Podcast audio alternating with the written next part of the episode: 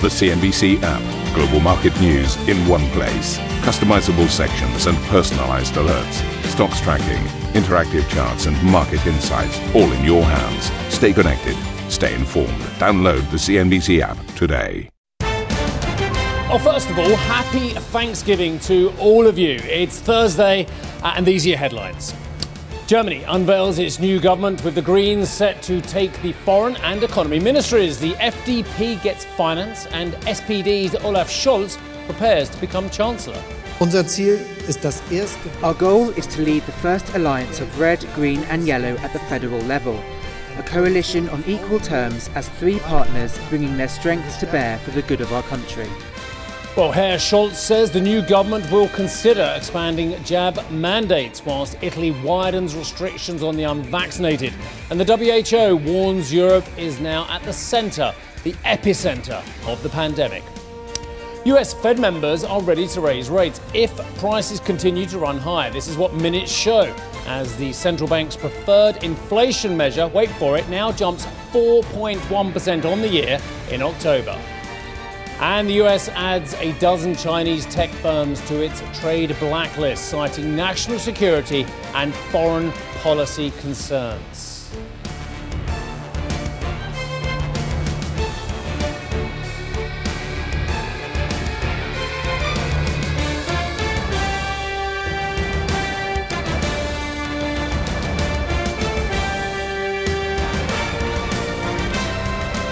Right, as I said to you, happy Thanksgiving as well. And if you're in Germany and you want to end to the political procrastination uh, about the new government, well, we, we're there. And it didn't take that long. It can take a lot longer. We've seen it in the Netherlands, we've seen it in Germany previously. Long, long time these things can take as well. So the acting Chancellor, Frau Merkel, well, she doesn't have to be acting for much longer. We have a new chancellor. So, Germany's Social Democrats, the Green Party, and pro business FDP why do we always call them pro business FDP? Aren't all parties pro business? What's the opposite of pro? Anti. So do we then have to put the moniker anti-business on everyone else's? I just wonder because I know we always say they're uh, pro uh, business. I wonder how pro. We'll ask Annette that a little bit later on. Anyway, they've agreed to form the country's first ever three-way governing coalition, paving the way for Olaf Scholz to take over, as mentioned, from Angela Merkel as Chancellor. The so-called traffic-light coalition parties presented their agreement on Wednesday after almost two months of negotiations. Now, climate and modernisation will be at the centre of the deal, of the mandate for this government. Now, announcing the new traffic light coalition, uh, the designated chancellors. We've got an acting chancellor and we've got a designated chancellor. Well, the latter, Olaf Scholz, said the three parties are united in their vision. Uns eint der Glaube an den Fortschritt.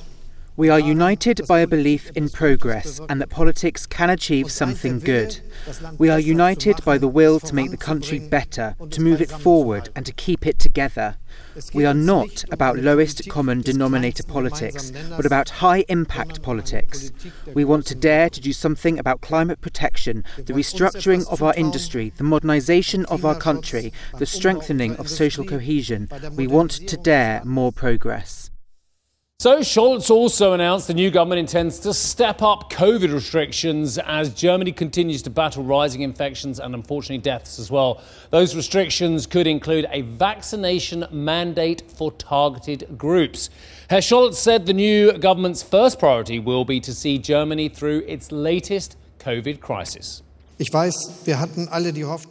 I know we'd all hoped this winter wouldn't be another COVID winter, but despite the vaccinations, we've still not overcome the virus. We have to work together and stick to hygiene rules, maintain social distancing, and observe mask mandates to get through this more or less intact.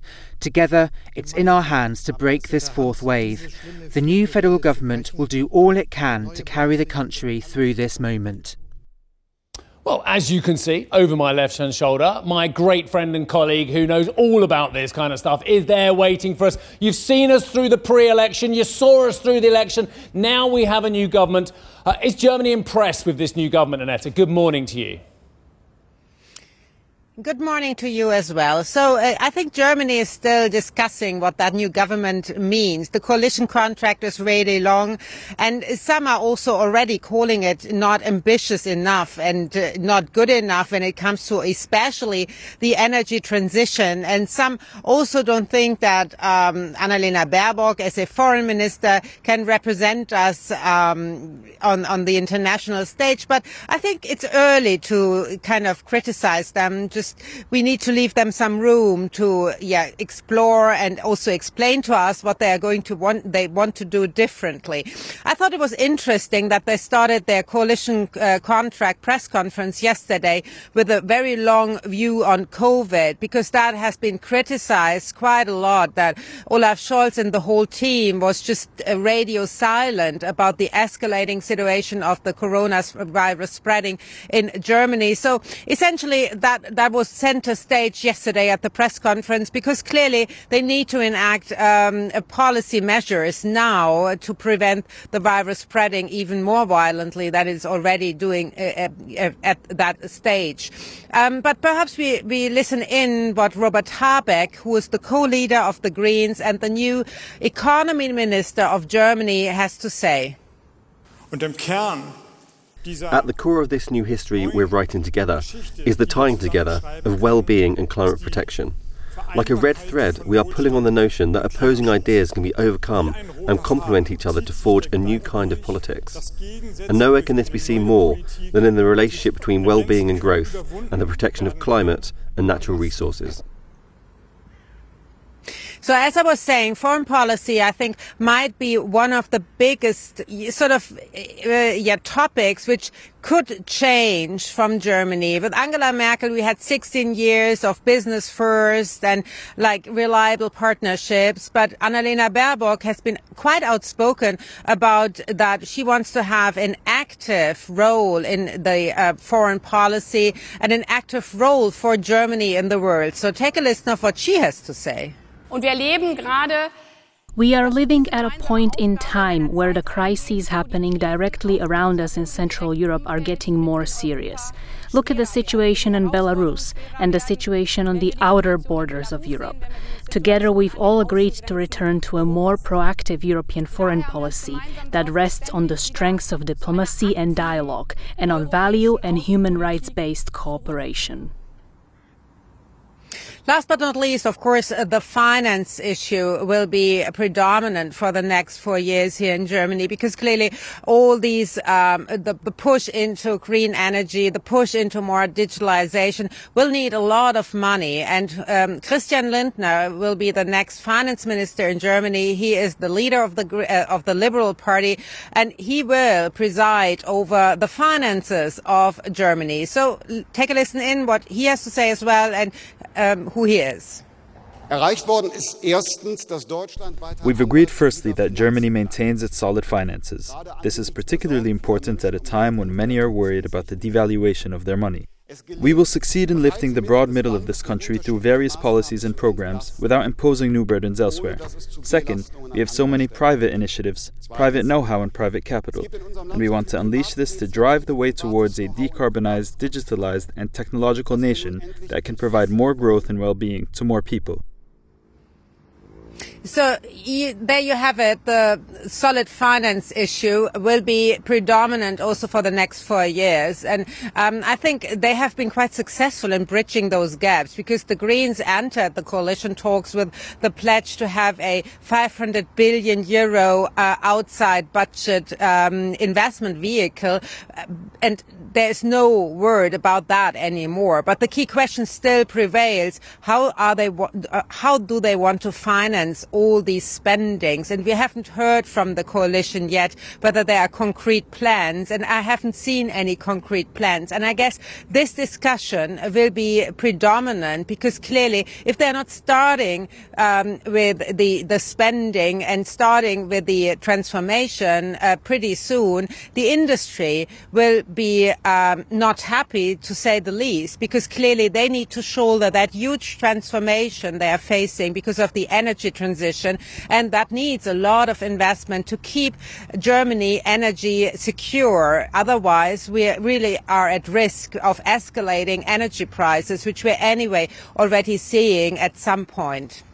Yeah, and, this is the point, isn't it? We're in the honeymoon period, or we certainly will be once they all get uh, uh, brought into office as well. So we're in this wonderful honeymoon period where they haven't made any policies that have upset anybody yet, or they haven't actually done anything. They've just talked about what they're going to do as well. But I, I thought that Lindner sound was absolutely, well, key, Annette. We, this government has promised the world on climate, on transition, on post COVID, on digitalisation, on sound economic fundamentals. And yet, Herr Lindner is saying, actually, we're not going to compromise on our, our financial principles that have been so dear to Germans for the best part of 100 years as well.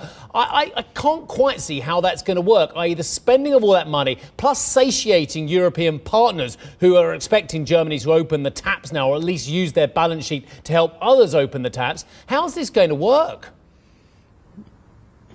That's a good question, Steve. I mean, there are little tricks and shenanigans um, here also in Germany. For example, if you go to the municipal level, uh, those um, municipalities they don't count into the debt brake. So, a that could be at least a little solution to the problem that you raise debt on the municipal level, and then another solution could be the state-owned bank KfW, um, which could also raise more money and could uh, invest a lot into renewable energy energies. But I think the most favored uh, solution is a um, sort of, it's not a private, uh, it's not a PPP program, like a public-private partnership program, but it could be like an investment vehicle with some seed money from the state and then more money coming in, like a private equity company in a way, uh, more, more equity coming in from, from private players. That could be a solution. At least that's what I'm hearing. But we are far from finalizing those issues and nobody really knows how they want to finance the whole thing if they want to keep the debt brake in, pla- in place and given that the corona situation is far away from over and we have for example short-term working schemes uh, still in place we have a lot of subsidies still in place so that costs an awful lot of money but most likely for another two or three months or four months perhaps steve uh, David Marsh is waiting in the wings. I'm going to come to you one more time, though, very quickly. You, you say that the government, or certainly government bodies or municipal bodies, could be some form of private equity plan. Because I've been around long enough, and, and maybe you have as well, Annette, to remember when Franz Müntefering of the SPD turned around and called private equity companies locusts. Yes, so that was 16 years ago when Munter yes, yes, said they're locusts. And now we've got an SPD government that is embracing uh, private equity. My, how things have changed. Yes. Hold on. hold on. Franz Müntefering has retired. So private equity, I think, has kind of sort of reestablished itself here also in Germany. And they're sort of a good customer, I would say. Um, they're not lo- no longer seen as being super hostile. So I think things have also changed and also the, the SPD itself might have might not have changed tremendously, but Olaf Scholz is a very rational player when it comes to yeah. finding solutions. I would say I didn't say that private equity is taking over Germany, Steve. No, I know you didn't. You said some form of private equity type operation or words to that effect. I think it's a great conversation. Yeah. My, how things have changed in less than a generation. Go and get yourself warm, get yourself a coffee. Uh, I will talk to you throughout the rest of the show. You are the key person on this show today. And my goodness me, you're the only other person oh, on this show. So, um, so, we much. need you. Yeah. Right, let's get to David Marsh, who is chairman uh, at the official Monetary and Financial Institutions Forum. It's actually OMFIF as well. David, you've been around as long as I have. I wouldn't say longer, but you maybe a little bit longer. But you remember the days when uh, private equity was locus, and it, funnily enough, just coincided with the start that comment of Frau Merkel's regime, her rule. So I want to go backwards before we go forwards. How do we Uh, encapsulate the success or failure of, of the era of Merkel. Good morning to you, my friend. Yeah, good, good morning, Steve. Well, I was listening to what Annette says, and, and of course, it is right that private equity has been something of a, a bad word in Germany. It still is in lots of circles. I don't think things have changed that much. Mr. Müntefering, of course, has retired to the great uh, wall in the sky. I mean, he unfortunately died a few years ago, but there's still a lot of antipathy towards private equity, uh, particularly amongst the Greens. So this is without any doubt, they're not giving them the whole country, as Annette says. And I think there will be difficulties in setting up these private public partnerships. Don't forget Mr. Steinbrück, when he was the finance minister under one of the former Grand Coalitions, he also wanted to bring in lots of public private partnerships. And I remember the coalition agreement then did mention all these words. They actually had more English words in the uh, Steinbrück era than there are now. So we have been here before, and I think there'll be all kinds of rather awkward compromises. But as you said, Steve, they're trying to do everything. They're trying to keep the debt brake, and yet launch this immense program. And there's going to be tensions and spills and strains along the way. It's not going to be an easy ride uh, at all. I think they've done the easy part in a way. It, they've only taken a couple of months to get this coalition uh, done. Uh, that's much better, as you know, than what happened in 2018, where it took nearly six months to get the coalition agreed. This is uh, an unusual coalition, three party coalition. Uh, they've done this very well, but I think the clock starts ticking when Mr. Scholz is elected as Chancellor, which will take place uh, in just a couple of weeks' time then people will be expecting this honeymoon, 100 days or whatever it is. They'll be expecting some quick action in that time. And there's bound to be disagreements and disappointments along the way.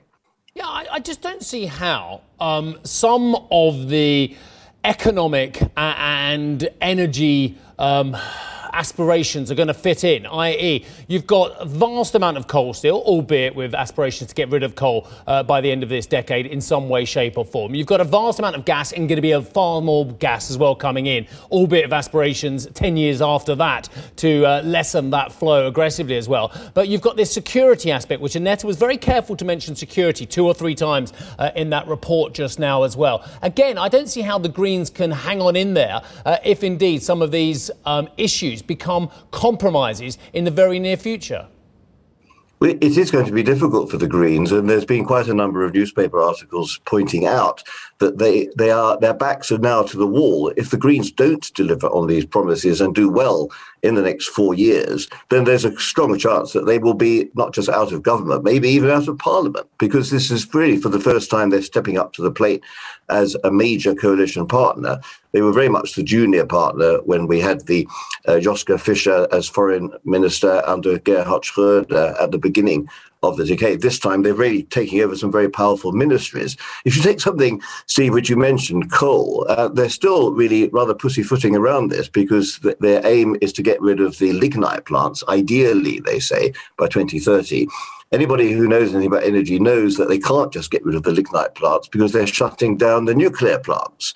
Uh, the last ones go off the grid uh, in the next few months. And they do need this base load electricity, which lignite at the moment produces. And that's why they've simply said ideally by 2030. That's a little weasel world in the coalition that's bound to lead to some strife with the Greens. Now, gas is really interesting. There's a lot of stuff in the coalition agreement about building gas-fired power stations and making them also dual capability so they can also be switched to taking hydrogen as a fuel in the next 10 or 15 years.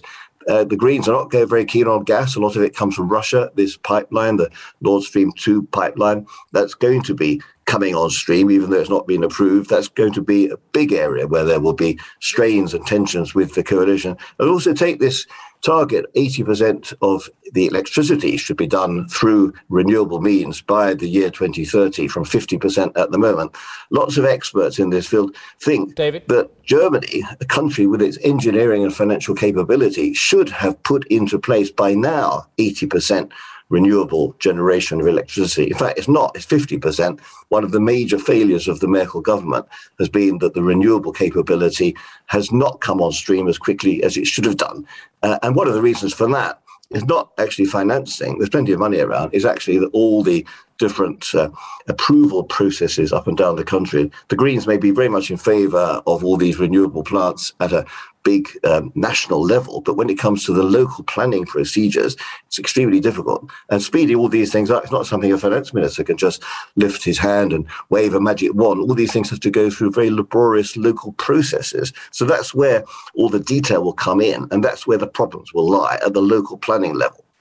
David, you've raised so many questions. I have so many more, but we have to leave it there. Um, we'll chat on and off there on another occasion about this as well, including the huge questions that you and I and Annetta and everyone has about the debt brake as well. Uh, and again, I want you to answer my question at some stage as well about the Frau Merkel legacy. But uh, um, fascinating, absolutely fascinating. Thank you, David. Really nice to we'll see you from Berlin. Later, we'll solve all these other conundrums later, I'm sure, Steve. Yeah, it'd be nice to see you in the flesh around the desk at some stage. Maybe we can have a new show where we all sit with a bottle of red as well.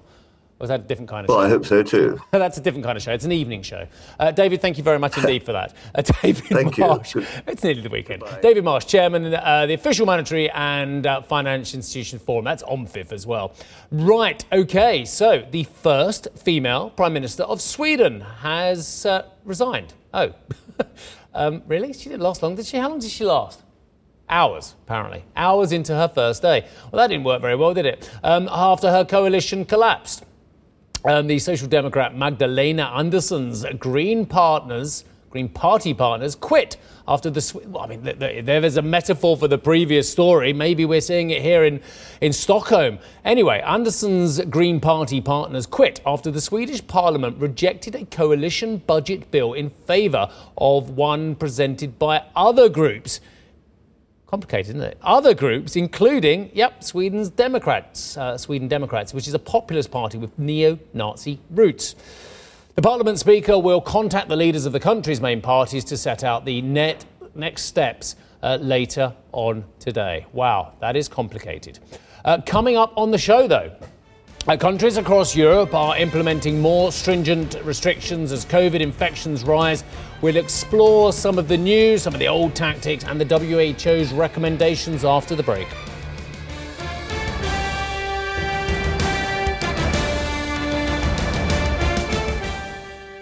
Ambition to me is about doing better. I think ambition creates a pathway. The best advice I can give someone starting off a career is don't have a career, have lots of careers, try loads of different things. Talk to people and put your ambition out there. I don't feel that I've hit peak ambition because it's a learning journey. CNBC is where ambition meets opportunity. What does living ambitiously mean to you? Hear it from our CNBC anchors, reporters, and global business leaders on CNBC.com.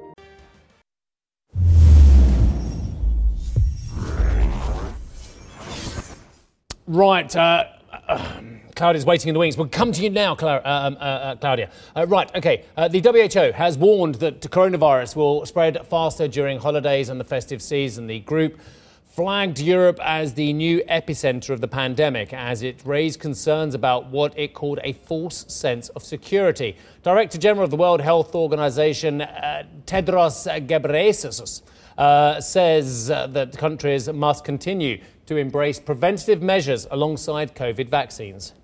Last week, more than 60% of all reported cases and deaths from COVID 19 globally were once again in Europe.